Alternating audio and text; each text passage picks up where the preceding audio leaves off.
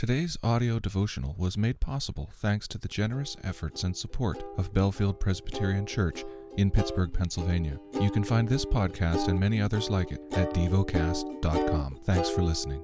The lesson is from the book of Hosea. Hosea 13 When Ephraim spoke, there was trembling. He was exalted in Israel, but he incurred guilt through Baal and died. And now they send more and more and make for themselves metal images, idols skillfully made of their silver, all of them the work of craftsmen. It is said of them, Those who offer human sacrifice kiss calves. Therefore they shall be like the morning mist, or like the dew that goes away early, like the chaff that swirls from the threshing floor, or like smoke from a window.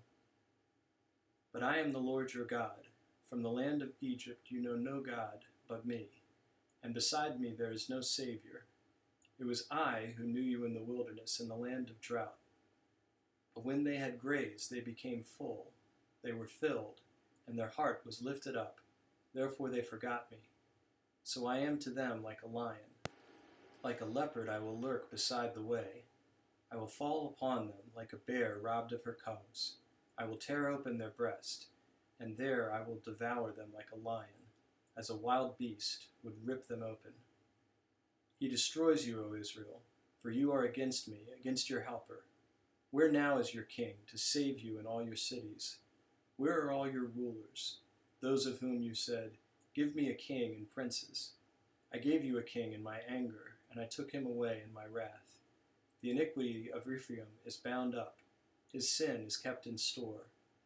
The pangs of childbirth come for him, but he is an unwise son for at the right time he does not present himself at the opening of the womb.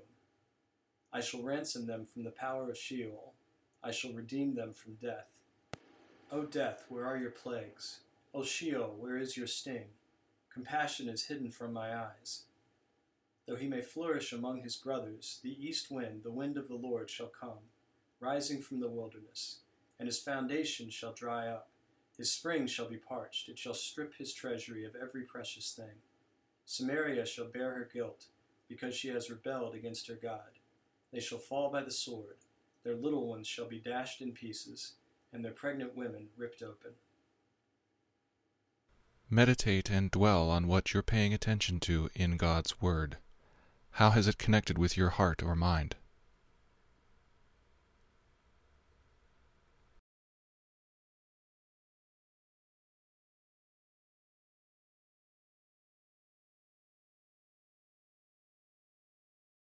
Pray to God freely about what has moved you today. Turn your thoughts to Him and enjoy His presence. We offer the following as prayer topic suggestions for a deeper understanding of the gospel, for the world's oceans. Thank you for listening to DevoCast.